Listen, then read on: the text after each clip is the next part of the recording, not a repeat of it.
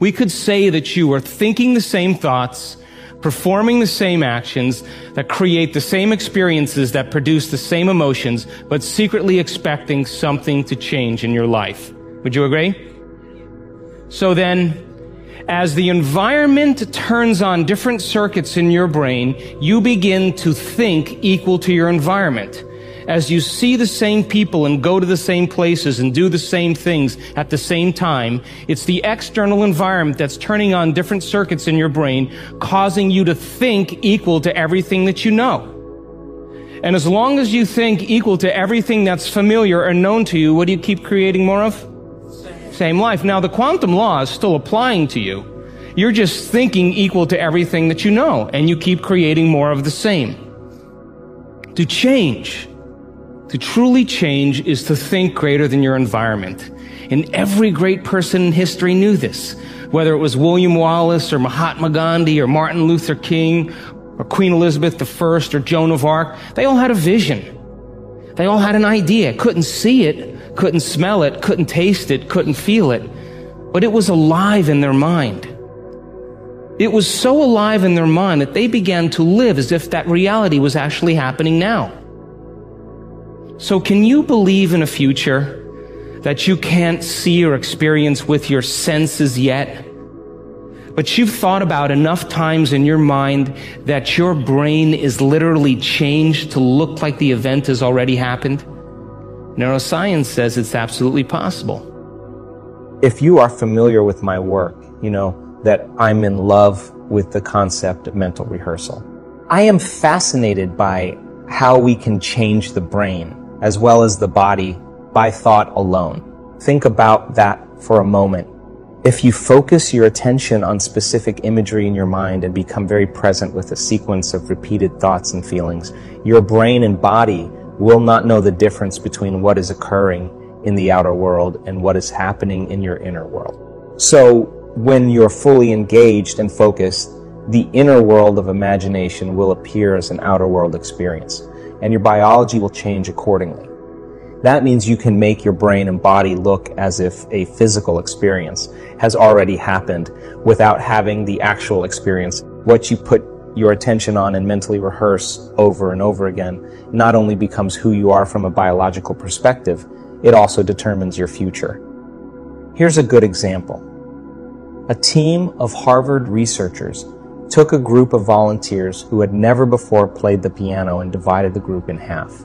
One half practiced a simple five finger piano exercise for two hours a day over a period of five days. The remaining half did the same thing but just by imagining they were sitting at the piano without physically moving their fingers in any way. The before and after brain scans showed that both groups created a dramatic number of new neural circuits and new neurological programming in the region of their brains that controls finger movements, even though one group did so by thought alone. Think about this. The folks who mentally rehearsed the actions had brains that looked like the experience had already happened, even though they never lifted a finger. If you were to put them in front of a piano after five days of mental rehearsal, many of them would be able to play the exercise they imagined pretty well, even though they had never before tickled the ivories. By mentally imagining the activity every day, they installed the neurological hardware in preparation for the experience. They repeatedly fired and wired those brain circuits with their attention and intention, and over time, the hardware became an automatic software program in their brains, and it became easier to do the next time. So, if they were to start to play after five days of mental practice, their behaviors would become easily aligned with their conscious intentions because they primed their brains for the experience ahead of time. That's how powerful the mind can be once trained. Similar studies show the same kinds of results with muscle training. In a pioneering study at the Cleveland Clinic, 10 research subjects between the ages of 20 and 35 imagined flexing one of their biceps as hard as they could in five training sessions a week for 12 weeks every other week, The researchers recorded the subjects' electrical brain activity during their sessions and measured their muscle strength. By the end of the study, the subjects had increased their bicep strength by 13.5%, even though they hadn't actually been using their muscles at all. They maintained this gain for three months after the training sessions stopped. More recently, a research team made up of scientists from the University of Texas at San Antonio, the Cleveland Clinic, and the Kessler Foundation Research Center in West Orange, New Jersey, asked subjects to visualize contracting their elbow flexor muscle. As they did so, they were instructed to urge the muscles to flex as strong and hard as possible, adding a firm intention to their strong mental energy for 15 minute sessions, five days a week for 12 weeks. One group of subjects was instructed to use what is called external or third person imagery, imagining themselves performing the exercise by observing themselves in a scene in their heads separate from the experience, like watching a movie of themselves. A second group was instructed to use internal or first person imagery, imagining that their bodies as they existed right then in real time were doing the exercise, making it more immediate and realistic. A third group, the control, did no practice. The group using external imagery, as well as the control group, showed no significant change, but the group using internal imagery showed a 10.8% increase in strength. In fact, when you wake up and start thinking about your day neurologically, biologically, chemically, and even genetically, it looks as though that day has already happened for you. And in fact, it has. Once you actually start the day's activities, just as in the experiments above, your body is naturally and automatically going to behave equal to your conscious or unconscious intentions. If you've been doing the same things for years on end, those circuits, as well as the rest of your biology, are more readily and easily activated. That's because not only do you prime your biology every day with your mind, but you also recreate the same physical behaviors in order to reinforce those experiences further in your brain and body. And it actually becomes easier to go unconscious every day because you keep mentally and physically reinforcing the same habits over again, creating the habit of behaving by habit you got to go out into life and try it out. Okay. I've changed my internal state. You could have a great meditation. You can connect. Your heart could open. This happened to me. You could open your heart. You'd be amazing. You feel like the day is invincible. And you get up and then the rest of your day, you're unconscious the, the 15 hours of your day. So you're going to weigh one hour of being in a different state of being against 15 hours of you being unhappy and rushing and in a program. Mm. So then how many times do we have to forget until we stop forgetting and start remembering? That's called change. How many times do we have to go unconscious to the point where we no longer go unconscious and we stay conscious? That's the moment of change. Now, if you're truly out of the bleachers and you're on the playing field, and this happens to a lot of people in our work, they say, you know, I really believe that this is the truth. I really believe that you mm-hmm. could heal yourself. I really believe you could change your life. I've seen the testimonials.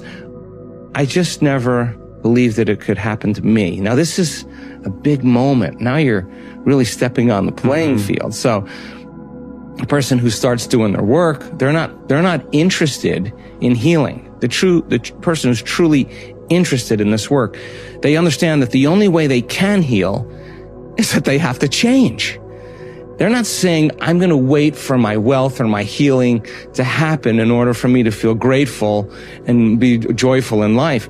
They're saying, if I feel grateful, my healing's going to begin, right? If I, if I feel more whole, then there should be some change in my gene expression. So they've studied the content, they've studied the information, and now it becomes extremely practical. So they may have a great meditation, and we've seen this happen to many people.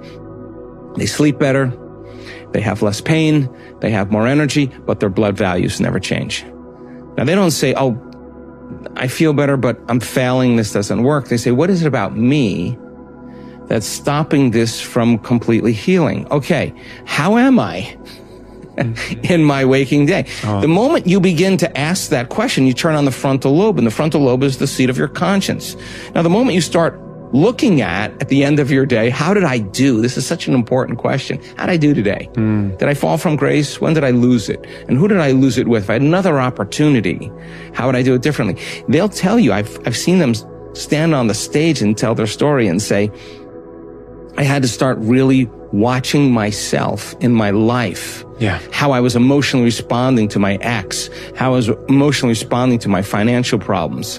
I had to really, really pay attention that, and that takes an enormous amount of energy and an enormous amount of awareness yeah. to stop the program, right? So you forget and you go, damn, I went unconscious there. Now you didn't lose, you didn't fail you just became conscious. Now, if you keep becoming so conscious of your unconscious states, you're, you're outside the program. You're only in the program when you're unconscious. Yeah. The moment you're conscious, you can objectify your subjective self. So you can see yourself through the eyes of someone else. So the learning process comes from the mistake. The yeah. brain learns by mistakes and surprises. I, have made enough of them in my life. It's just whether you're going to do it again. Yeah. You want to do it again, you're back in the habit, back in the routine. If you say, this is it. The next time that happens, I am not going to do that. Not for anybody else, but because those emotions actually, my response to that person or that circumstance is actually weakening the organism. Yeah. Is that person, that circumstance worth it? So then, it's evolution. It's evolution. The challenge then has to be met with a greater level of mind. The hardest part of every war is the last battle. That means that when your body, as the mind is raging, causing you to think that you cannot go any further, wanting you to stop and return to the world of the senses, you keep persevering. You truly step into the unknown. And sooner or later, you'll begin to break the emotional addiction within you. When you get beyond your guilt, your suffering, your fear, your frustration, your resentment, or your unworthiness, you are freeing your body from the chains of those habits and emotions that keep you anchored in the past. And as a result, you are liberating energy that is now coming back to you. As the body releases all of this stored emotional energy, it is no longer becoming the mind. You discover that right on the other side of your fear is courage. Right on the other side of your lack is wholeness. And just beyond your doubt is knowing when you step into the unknown and surrender your anger or hatred, you discover love and compassion. It's the same energy. It has just been stored in the body and now it's available for you to use to design any new destiny. So when you learn to overcome yourself or the memory of yourself in your life, you break the bonds you have with everything, every person, every place, and every time that's keeping you connected to your past. Present reality. And when you finally overcome your anger or your frustration and you, you liberate energy that was trapped in the past, you call that energy back to you. As you liberate all of that creative energy that has been tied up in those survival emotions, within you and all around you, you are building your own personal energy field around your body.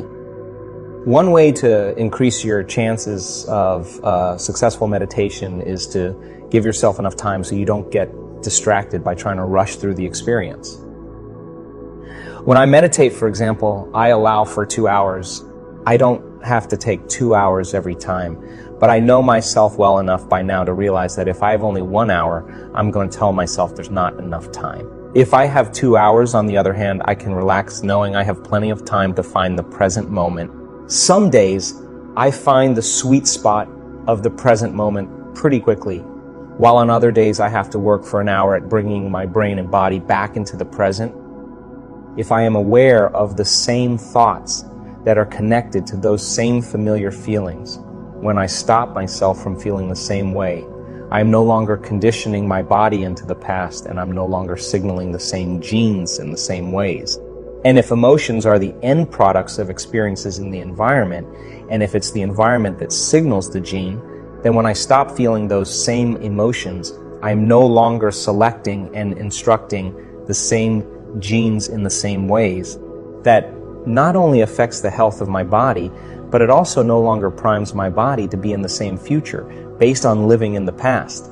So as I inhibit those familiar feelings, I am changing the genetic program of my body.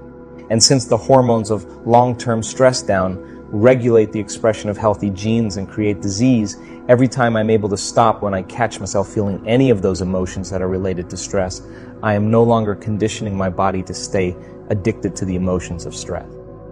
If I do it properly, overcoming my familiar thoughts and emotions of my known past and future, then energetically, neurologically, biologically, chemically, hormonally, and genetically, that predictable future, as well as the familiar past I used to affirm it, no longer exists if I'm no longer firing and no longer wiring those same old neural networks by no longer thinking about those memories of the people or things at certain times and places. And I keep returning to the present moment. I'm calling energy back to me. You can see how the familiar past and the predictable future no longer exist. Now I'm in the sweet spot of the generous present moment and I have available energy to create. I've built my own energy field surrounding my body. Every time I've labored, sometimes for hours, to get beyond myself and find that place called the eternal now. And I truly break through. I've always thought the same thing. That was so worth it.